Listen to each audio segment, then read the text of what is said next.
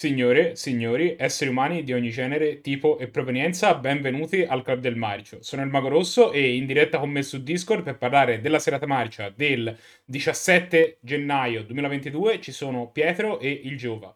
Il primo film Buonasera. di cui vi vogliamo parlare questa sera è Meteor. Questo è un film degli Stati Uniti del 1979, il genere è azione e la cosa principale di cui vogliamo parlare per questo film è sicuramente la presenza di Sean Connery.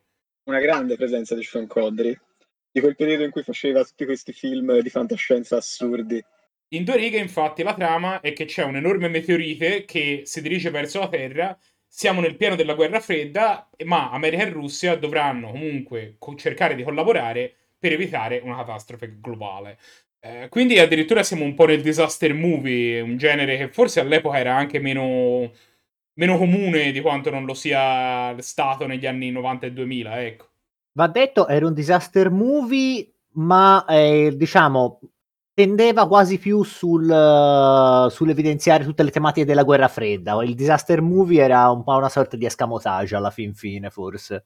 Sai, comunque a quei tempi la gente aveva una paura molto razionale della, della guerra atomica, quindi la cosa si può anche capire. Anche alla fine tutti i film degli anni 50 sono un po', tanti sono delle metafore della guerra atomica, tutti quelli di fantascienza, molto spesso sono, ne abbiamo parlato anche, anche in un video precedente, no? quando si parlò dell'ultimatum um, alla Terra. Sì, è l'episodio 9 di questa stagione, se volete andarvelo a ripescare. Esatto.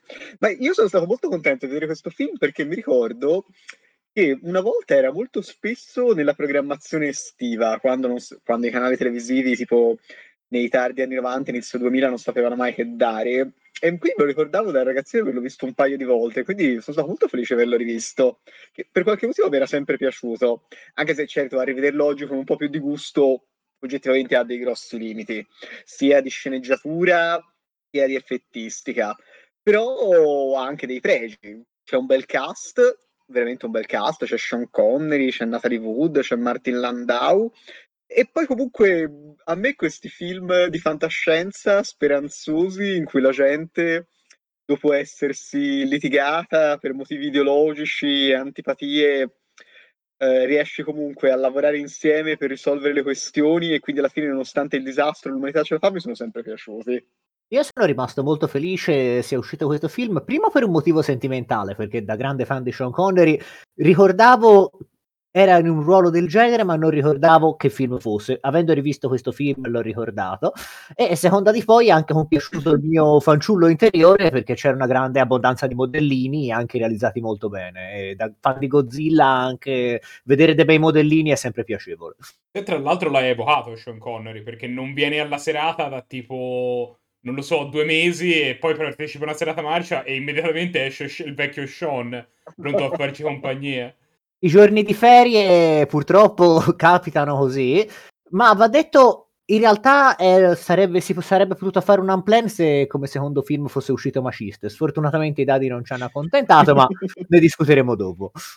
Eh vabbè, troppa, troppa grazia. Però comunque Sean Connery fa sempre la sua figura in questo film.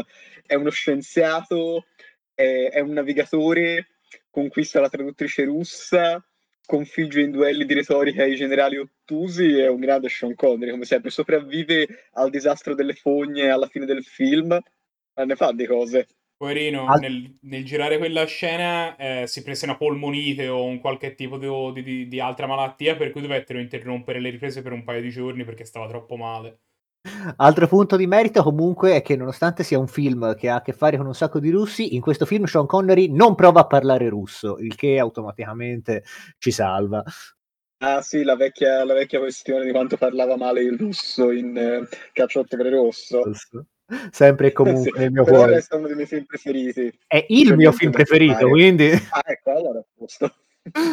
no, che poi carino comunque questo film, una volta tanto come in alcuni film di James Bond anni 70, i russi non sono troppo male, alla fine si convincono a collaborare con l'umanità, perché eravamo nei tardi anni 70, che erano un po' il periodo meno teso della guerra fredda, perché c'era stata la distensione sotto, sotto Nixon, E poi la guerra fredda sarebbe riscoppiata in maniera molto più drammatica negli anni Ottanta con Reagan e la dottrina che Mosca era l'impero del male. Però nei tardi anni 70 era più tranquilla la situazione. Infatti eh, Hollywood si poteva permettere queste stravaganze in cui gli Stati Uniti e i russi lavoravano insieme per salvare l'umanità. Alla fine riuscivano ad andare oltre le loro differenze. Quello carino. E Pietro alludevi prima al fatto che questo film, tra virgolette, non ce l'ha fatta. In parte questo è anche da attribuirsi a una produzione un po' travagliata. Gli effetti speciali hanno dei buoni ficchi, però sono un po' incongruenti e questo è anche dovuto al fatto che durante le riprese i team che lavoravano agli effetti speciali cambiarono diverse volte, ne vennero licenziate due o tre perché non riuscivano a fare a sfornare la qualità dovuta con il budget a disposizione che comunque non era altissimo per un film dell'epoca. No, perché siamo, perché siamo dopo il 76, siamo dopo Guerre Stellari e quindi lo standard degli effetti speciali è diventato in un colpo enormemente più elevato. E quindi anche una, questa produzione che mi pare fosse da meno di 20 milioni di dollari, dovendo poi portare un sacco di attori costosi, non, non possono aver avuto un grande budget. Infatti alcune cose sono carine, per esempio la prima parte nella cintura asteroidale con tutti i modellini della base è fatta molto bene. Poi secondo me erano fatte spesso molto bene tutte le parti dei meteoriti che colpivano la Terra, soprattutto quando c'è il meteorite che colpisce la Svizzera, quello era fatto molto bene. Però, ad esempio, l'ultima parte con i missili che vanno a colpire l'asteroide, quella è terribile, veramente. Cioè, ver- sembrano veramente finti. Ci sono anche i blue green screen che nella prima parte sono appunto la scena della Svizzera, sono anche abbastanza. non si notano. Nella parte finale c'è questo alone blu- bluastro attorno diciamo proprio scontornato male, ecco, purtroppo un po' paga. Ci sono anche dei bei modellini, però. A me i modellini dei satelliti che ruotano nello spazio carichi di missili, a me sono piaciuti, erano, erano ben fatti, secondo me. No, no, ma il design era, era, molto carino, era giusto l'effetto che non era fatto molto bene, cioè si vedeva che non, non, non potevano aver speso molto nel, nell'animazione, nel rotoscoping, nei, insomma, nel, nel movimento del modellino, purtroppo. Peccato, perché poi sostanzialmente funzionava. Al massimo, l'altra critica che gli posso muovere a questo film è che cioè, il film parte con una buona premessa. Eh, c'è il meteorite che, de- che, colpi- che deve colpire la Terra e bisogna convincere gli Stati Uniti e la Russia a rivelare che posseggono queste stazioni spaziali con missili nucleari proibite. Però viene risolto in maniera troppo semplice e fanno due discussioni, i presidenti si parlano e si convincono, ah sì, beh, certo, dobbiamo salvare l'umanità, non c'è, non c'è nessun problema. E questo rompe un po' la tensione del film, è, gi- è giusto questo il problema. Viene risolto in maniera un po' semplicistica, peccato. Comunque, secondo me è molto carino, sia come film, alla fine anche breve, gli attori sono bravi, è divertente che come documento storico dell'epoca. Io lo consiglierei. Sì. Ecco, un'ultima nota che volevo fare comunque a proposito di occasioni sprecate è stata quella delle musiche. Effettivamente quella mm. è una cosa che mi ha un po' irritato perché a quanto sembra le musiche doveva farle il maestro John Williams, ma eh, sfortunatamente si sono dovuti accontentare di, di altro. E forse, forse un comparto musicale degno di nota avrebbe potuto sicuramente nobilitare mo- molte di quelle scene. Ecco. Sì, però le musiche non sono brutte, sì. eh. sono più che dignitose secondo me. E comunque, nel senso, non è che Lawrence Rosenthal, che è la persona che ha finito per fare le musiche de- invece del maestro Williams, sia l'ultimo arrivato, è uno che ha collaborato anche a produzioni di, insomma, abbastanza titolate. E ora, non ha le, secondo me, le musiche migliori del mondo, però non sono neanche così, così tremende come le fai sembrare te, ecco, secondo me. No, diciamo, non sono particolarmente brillanti, però se avendo dei piani molto lunghi, secondo me avrebbe potuto aiutare, ecco. Come avevamo detto, altre cose da notare, Henry Fonda che appare brevemente in un cameo in cui fa il presidente degli Stati Uniti, sembra il nostro, il nostro presidente. Sì, il Parello ha detto, ah, Henry Fonda interpreta me. ehm, nella storia, sen- non voglio dilungarmi oltre, parliamo un pochino di eh, che cosa ci ha colpito abbastanza da eh, meritarsi una nomination ai nostri prestigiosissimi award e Ninja d'Oro. Allora, questo film, nonostante la percepita mediocrità all'epoca e i bassissimi punteggi ancora oggi sui siti di recensioni, a noi ci è piaciuto. Per cui noi lo candidiamo per ben due premi. E gli offriamo i migliori effetti speciali, perché comunque siamo il club del marcio e gli effetti speciali discutibili ci sono sempre piaciuti, l'importante è l'ambizione, sempre, e inoltre lo candidiamo come miglior sci-fi. Eh. Se qualcuno volesse continuare a avventurarsi un pochino lungo, magari il genere di Sean Connery eh, fantascientifico, come potrebbe fare? Allora, abbiamo già consigliato nel passato uh, Zardoz, lì se volete andare sulla fantascienza folle.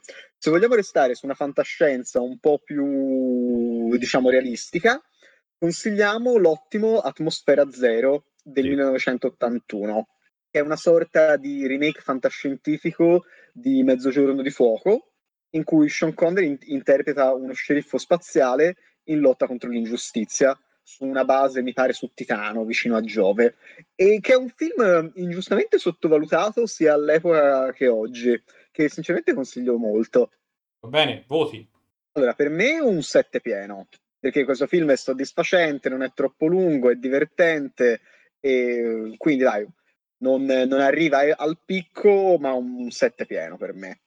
Anche per me è un 7, mi ha tranquillamente dato una serie di ottime gioie, è un ottimo, stato un ottimo modo per passare il tempo. Faremo come la slot machine quando vinci duro e fai 777 perché do 7 anch'io. Eh, è un film che è un film che comunque sia, a me è piaciuto, gli effetti speciali nonostante le remore della produzione dell'epoca erano più che dignitosi, secondo me. Io mi sento di consigliarlo. Il secondo film di cui vi vogliamo parlare in questa lieta occasione è The Berlin File, ovvero Bereullin, che credo che in semplicemente Berlin, Berlino in coreano, non ne sono del tutto certo. Questo è un film appunto coreano, eh, della Corea del Sud del 2013, il genere azione, spionaggio se vogliamo. Eh, la regia è di Sung Wan-ryu, che è un regista che abbiamo eh, visto in passato in produzioni come Aran, di cui abbiamo parlato la scorsa stagione, e City of Violence. In due righe la trama è che un agente segreto nordcoreano a Berlino viene, tra virgolette, bruciato dall'agenzia per cui lavora e lui e sua moglie si ritrovano a cercare di sopravvivere mentre sono, sono uh, per caso al centro di un enorme intrigo internazionale. Non era un film bruttissimo, però tante chiacchiere, eh. Allora, era un film estremamente lungo, durava due ore e era molto molto complicato, ambizioso, eh, perché il, la trama e l'intrigo c'era e era ben sviluppato, però è troppo troppo troppo sviluppato, veramente. Hanno insistito troppo. Per fare un esempio, solo nei primi 15 minuti abbiamo il servizio nordcoreano, il servizio segreto sudcoreano, la CIA, il Mossad, terroristi arabi, politici tedeschi corrotti, presumibilmente ex nazisti, mercanti d'armi russi e siamo appena ai primi 15 minuti. Sì, che poi è la mia grande domanda sui coreani. Ma se lavorano sotto il tempo, quando è che la sento di vedere questi film chilometrici? Poi la cosa è complicata, no? Perché ci sono gli arabi, però in realtà gli arabi sono infiltrati dal Mossad che sta facendo finta di essere alleato con il Nord Corea, ma in realtà è alleato con il Sud Corea. E, insomma, a, volte forse anche troppo, ecco, nel senso, bastava anche un pochino meno, è come quel film con Macia Patonda, sette nodi, ne bastava uno. Avrebbero potuto semplificare veramente veramente tanto. Cioè poi va detto che alla fine sul finale tutte queste cose vengono rimesse insieme però era veramente esagerato. Il, per sì, quanto però con lo spiegone non, non in maniera organica. Eh, era tutto ricordava molto quelle, quelle scene alla Mission Impossible quando viene fuori ma il segreto in realtà era questo, c'è il colpo di scena e poi però subito dopo mettono un altro colpo di scena che invalida il primo, quindi non... Uh... È citato Mission Impossible. No, che...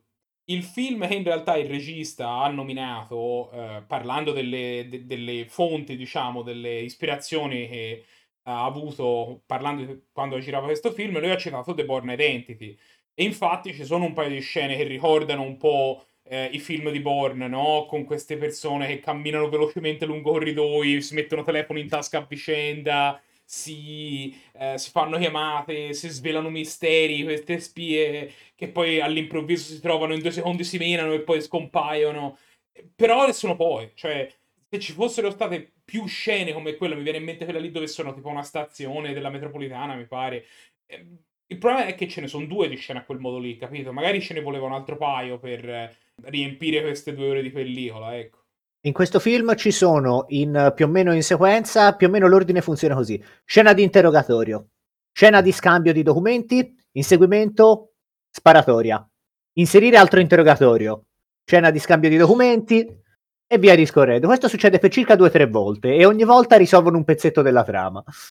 Poi il problema è che nessuno dei personaggi è iconico, nessuno è veramente affascinante.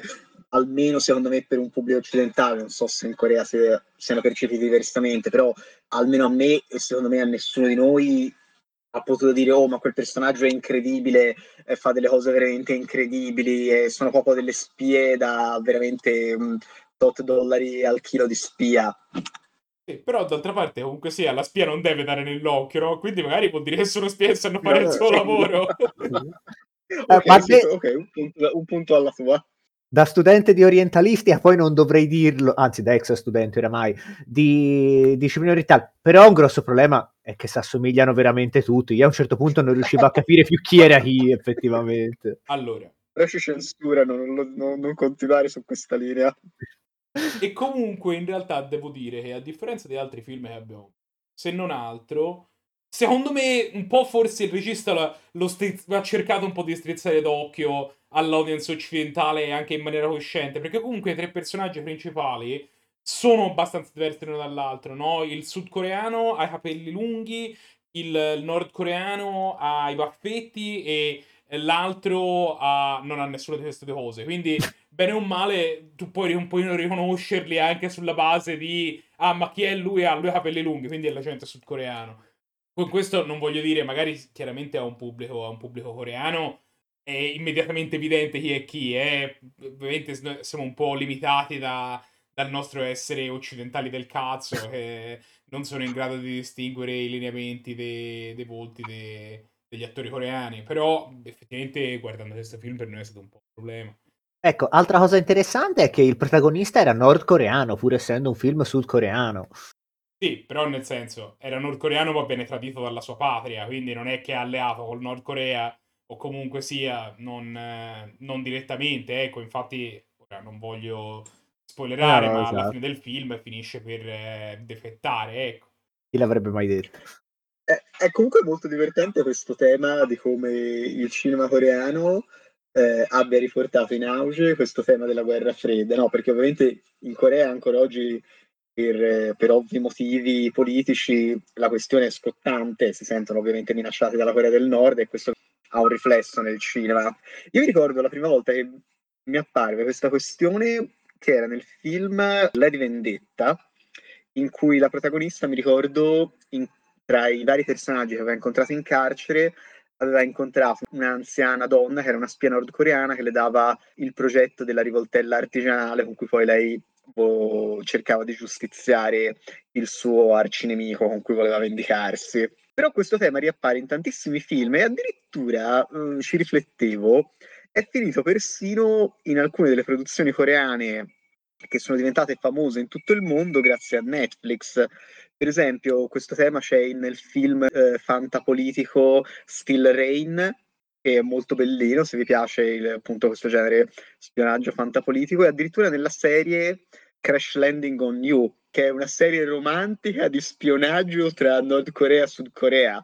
Quindi veramente incredibile che questo conflitto davvero dimenticato è ridiventato un, te- un tema portante della cinematografia mondiale io non voglio neanche necessariamente perdere più tempo dovuto su questo film la verità è che al di là di tutto non ci ha entusiasmato per tutta una serie di motivi.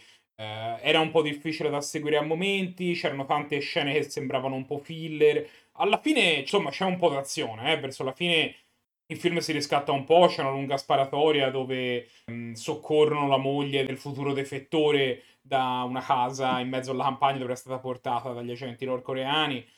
Però, insomma, per, per capirsi il film non è stato in grado di accaparrarsi nessuna nomination al Ninja d'Oro, quindi salteremo quella parte.